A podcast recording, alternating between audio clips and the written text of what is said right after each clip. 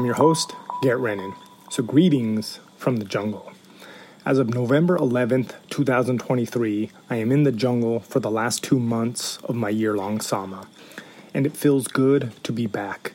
And I am excited to see how these final two months will unfold. I have a feeling that it'll be a lot of insights and a whole lot of growth. And so, this episode is about my return to the jungle. It's also about the myth of, and possibly even the return of, the Ayahumero. So before we start, I want to thank everyone who is supporting the show. If you are listening, thank you for the support. More specifically, I want to thank all the people who have left positive reviews, bought gear, pine pollen, and fermented herbal tonics. And also to all the people who have sent me personal messages, thank you. And so I have a new Instagram page, and that Instagram page is specifically for the podcast. So the link to that is in the show notes. As always, I encourage you to reach out with any questions you may have about my journey or anything I have discussed. And if you would like to support the show, one of the easiest ways is to get you some podcast gear. I have stickers, hats, mugs, t shirts, and hoodies. The link for the gear is in the show notes. I also have fermented herbal tonics and pine pollen tinctures. Please email for more details. And the pine pollen tinctures have been extremely popular and for good reason. And this is because testosterone in both men and women is at an all time low thanks to pesticides, microplastics, tap water, a sedentary lifestyle, and even wacky modern ideology. And, result, and the result of all of that is that most people now are overweight, unfocused, depressed, have minimal muscle mass, and almost zero sex drive. Not to mention, the low testosterone is a major factor in why the masculine and feminine energies in our society are so out of whack and lacking harmony. So, if you want to save yourself, save your relationship, and possibly even save the world, get you some pine pollen.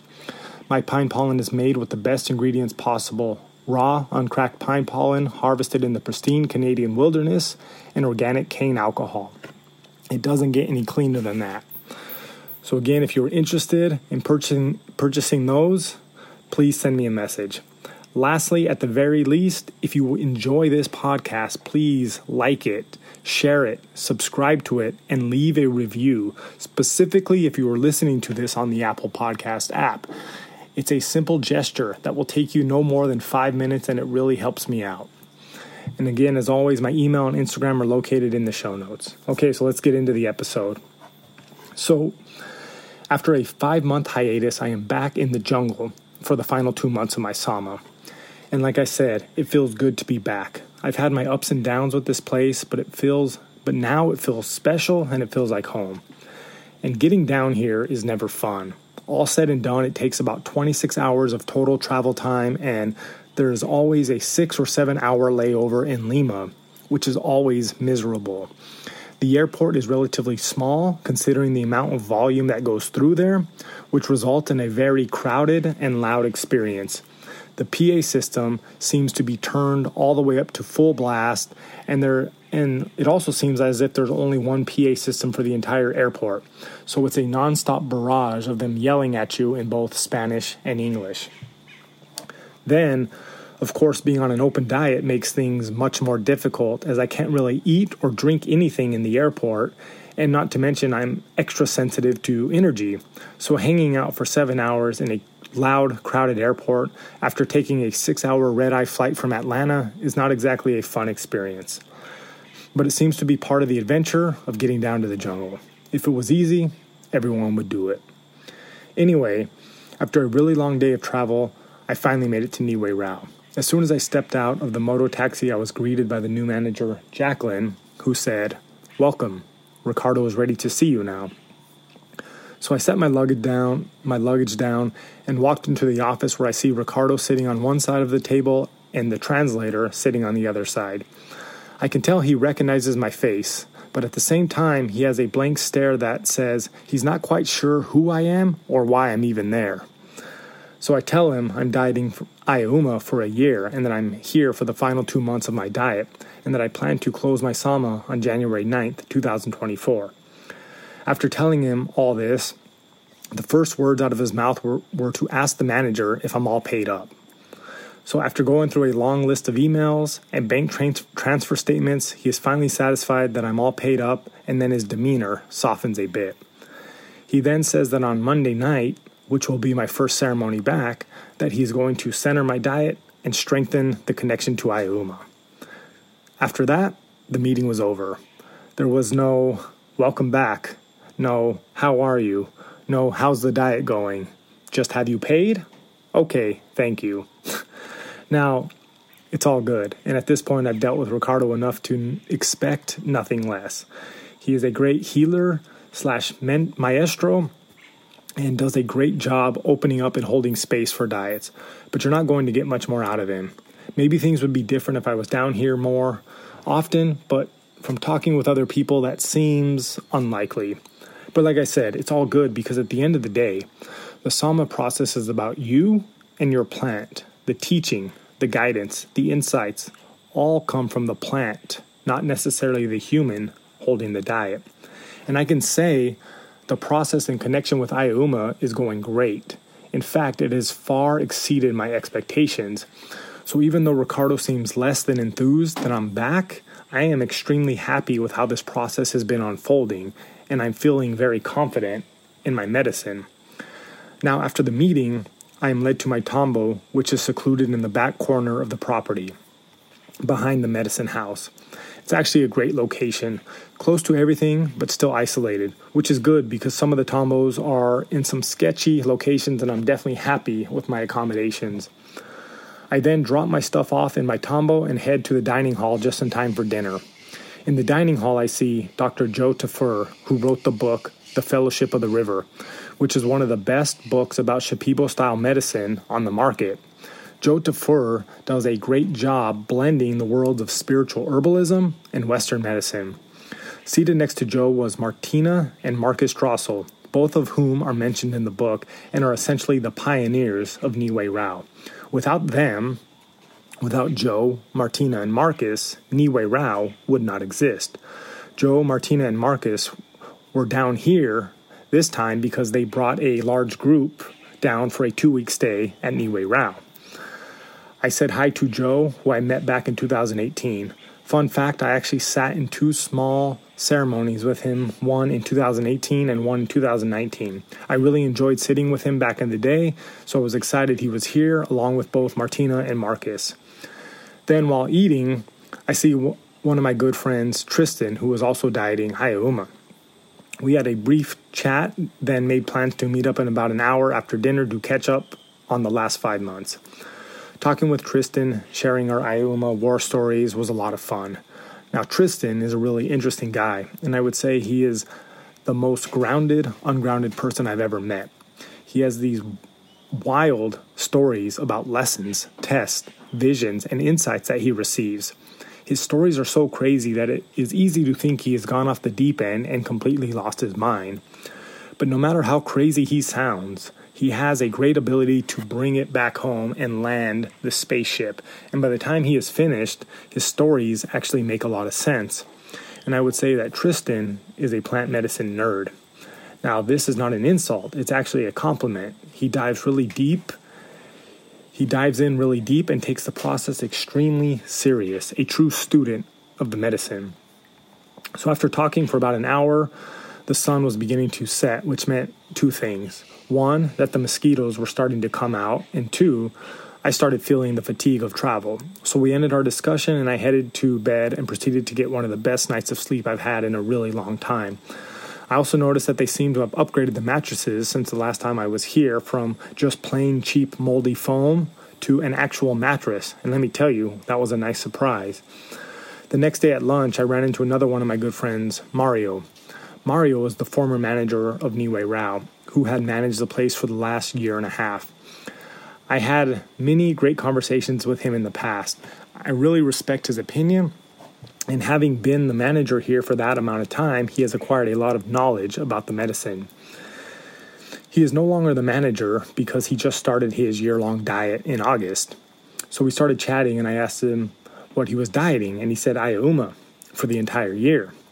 Now, this is where our conversation got very interesting. See, we started speaking in a language no one could understand. I mean, not really, right? But we started talking about Ayahuma in a way no one else ever has, at least not in a really long time. See, about six months ago, when I made the decision to keep Ayahuma open for the entire year, everything changed. An entirely new level was unlocked. See, when I first started my diet in Ayahuma, when I first started my diet with Ayahuma back in January of 2023, I started to hear whispers, myths, and rumors about people called Ayahumeros. And as soon as I heard this, my spidey senses started to tingle, and I knew that this was going to be important. Ayahumeros are practitioners or curanderos who work exclusively with Ayahuma. At least that is the myth.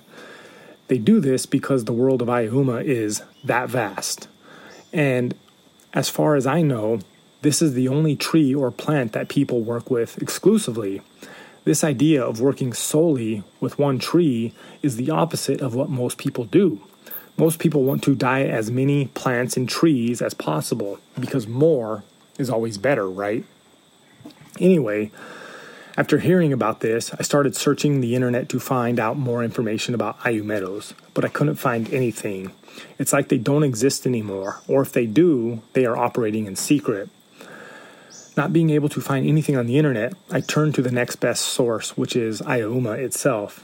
I asked Ayahuma to tell me about the Ayahumeros. What are they? Who are they? How do they work? It took a while to get an answer back, but eventually I did, and the message I got was keep this diet open for a year, and I will show you. So that's what I did. At six months into the diet, I made the commitment to work with Ayahuma exclusively for the entire year. And as soon as I did, the world of the Ayahumero began to open up. What it showed me is that Ayahumeros are a brotherhood, a group of elite warriors who live and die by a different code. It told me that the path of the Ayahumero is much bigger than plant medicine. It told me that in addition to the spiritual requirements, there will also be physical and mental requirements that go beyond the average requirements of a curandero. It told me that this path is not for everyone. In fact, most people are not ready or even capable of walking this path. It told me that if I choose to go down this path, that the rules will change and the training will be different. The training will go from that of a curandero to that of an ayahumero. So going back to the conversation with Mario, I was fascinated to hear that he got a very similar message. He got this message much much faster than I did because being just 2 months in, but this I realized was because he decided to do Ayahuma for the entire year as soon as he started. Ayahuma has a reputation for being one of the hardest and most challenging diets out of all the plants and trees available. With that being said, there are many people who have successfully completed diets with Ayahuma, but no one that either Mario or I has talked to about their Ayahuma experience has received the same message as us. My theory is that this is because no one diets it for a year. Most people diet Ayahuma anywhere from three to six months, and while they all receive great benefit and hold it in high regard, it seems like the path and world of the Ayahumero is reserved only for the people who commit for the entire year. What Mario and I both discovered was that the path of the Ayahumero is about learning through suffering. It's about pushing the limits mentally and physically. It's about teaching you through experience. Now, I understand that this might sound obvious, what I call a no shit Sherlock insight, because this is the exact same blueprint for any and all growth. And we know this, right? I mean, the only way to evolve, the only way to reach your potential is to overcome challenges and resistance. You must allow the old and the inessential to burn off so that new growth can emerge. But for whatever reason, many people have forgotten this simple recipe, especially in the Western world. See, we now live in a world of safe spaces, trigger warnings, and participation trophies, a world where people expect equal outcomes regardless of the amount of work or sacrifices one puts in, a world that has lost touch with the harsh reality of nature, a world where the ideas of hard work, sacrifice, and dedication are part of the oppressive patriarchy, or something like that. Uh, the point is, the path of the Ayahumero is a callback to older tra- traditional values. It follows the law of the jungle, requiring one to take no prisoners and have a kill or be killed mindset. A path where success is not guaranteed, where you don't get an A for effort, where you either succeed or you don't, and the washout rate is extremely high. So, despite all this, the message I keep getting is that Ayahumeros are needed now more than ever, that it is time for the Ayahumero to rise again. And in many ways, I see a lot of similarities between the Ayahumero and the story of the Jedi.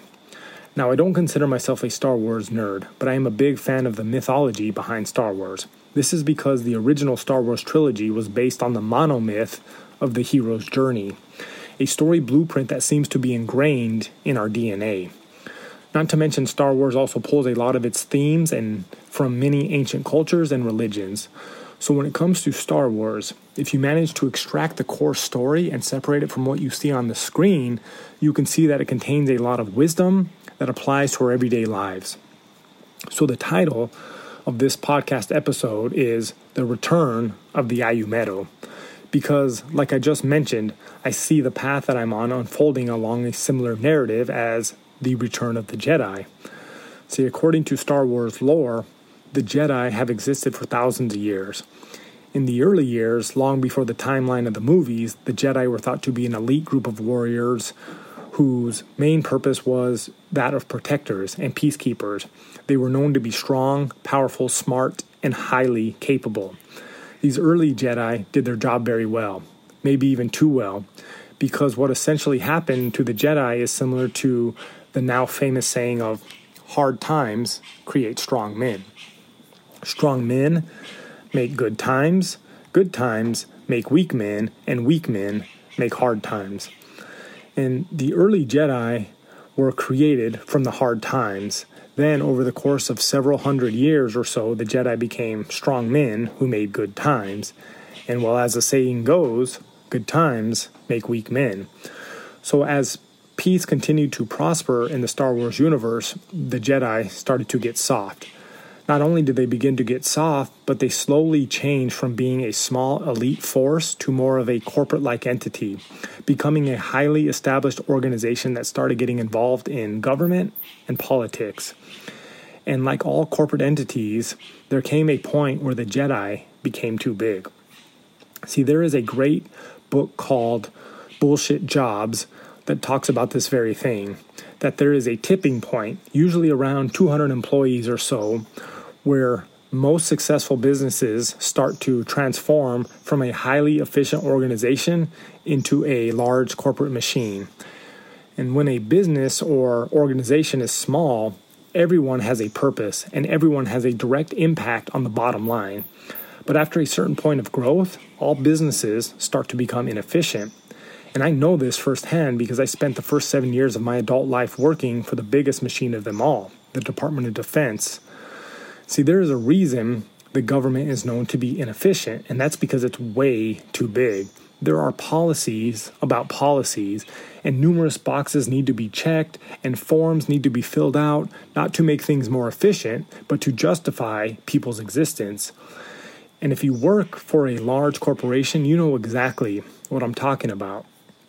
So, anyway, this was what was implied in episodes 1, 2, and 3 of Star Wars that the Jedi went from an elite group of highly disciplined warriors whose sole mission and purpose was to protect the innocent from the forces of evil to su- all of a sudden being required to fill out TPS reports, attending diversity training, meeting their yearly quota of continuing education credits, and contributing to their 401ks. And if you're familiar with the story, this Jedi corporate machine is what eventually led to the downfall of Anakin Skywalker, thus resulting in him transforming into Darth Vader. This is because the rules and the policies of the corporation blinded the Jedi to Anakin's struggles. Not to mention, this corporate structure also blinded the Jedi to the fact that the Sith were also rising.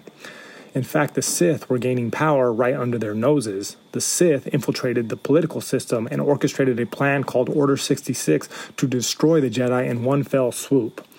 Just like the collapse of the Roman Empire, the Jedi went from being one of the most powerful organizations in the galaxy to essentially being wiped from existence almost instantly.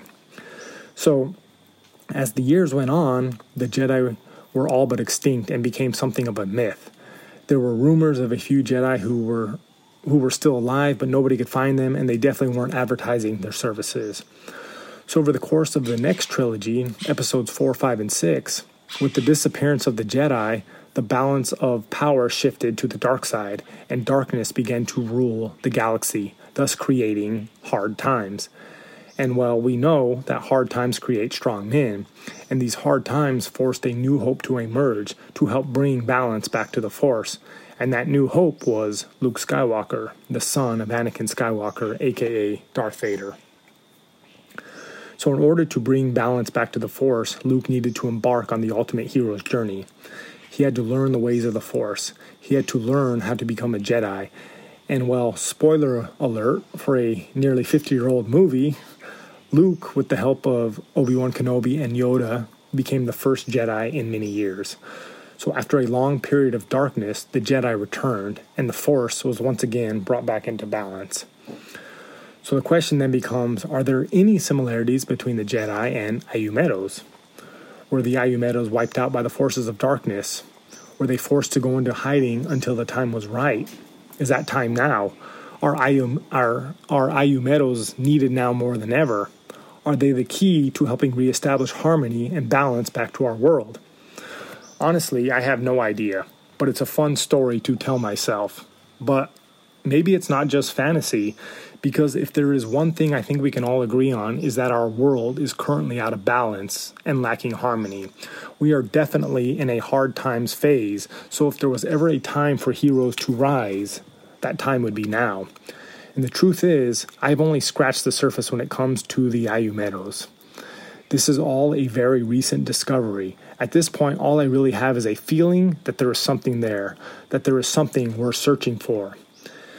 See, when you look at our world, it is easy to see that there are many unexplained mysteries and phenomena that have occurred over the course of human history. It's easy to see that some that at some point in our past, maybe even many times in our past, our ancestors had access to a type of power and knowledge that far exceeded anything we can imagine today. It's easy to see that there was a time, a golden age, when humanity flourished, when balance and harmony had been achieved and well, maybe the path of the Ayahumero is a step in that right direction. Who knows, right? But at this point, I can say this. Based on the experience of my first week of ceremony since being back here, there is something there. There is something about this idea of the Ayahumero that is calling to me. Hopefully, over the next two months, I will, I will receive more answers. Until then, see you on the other side.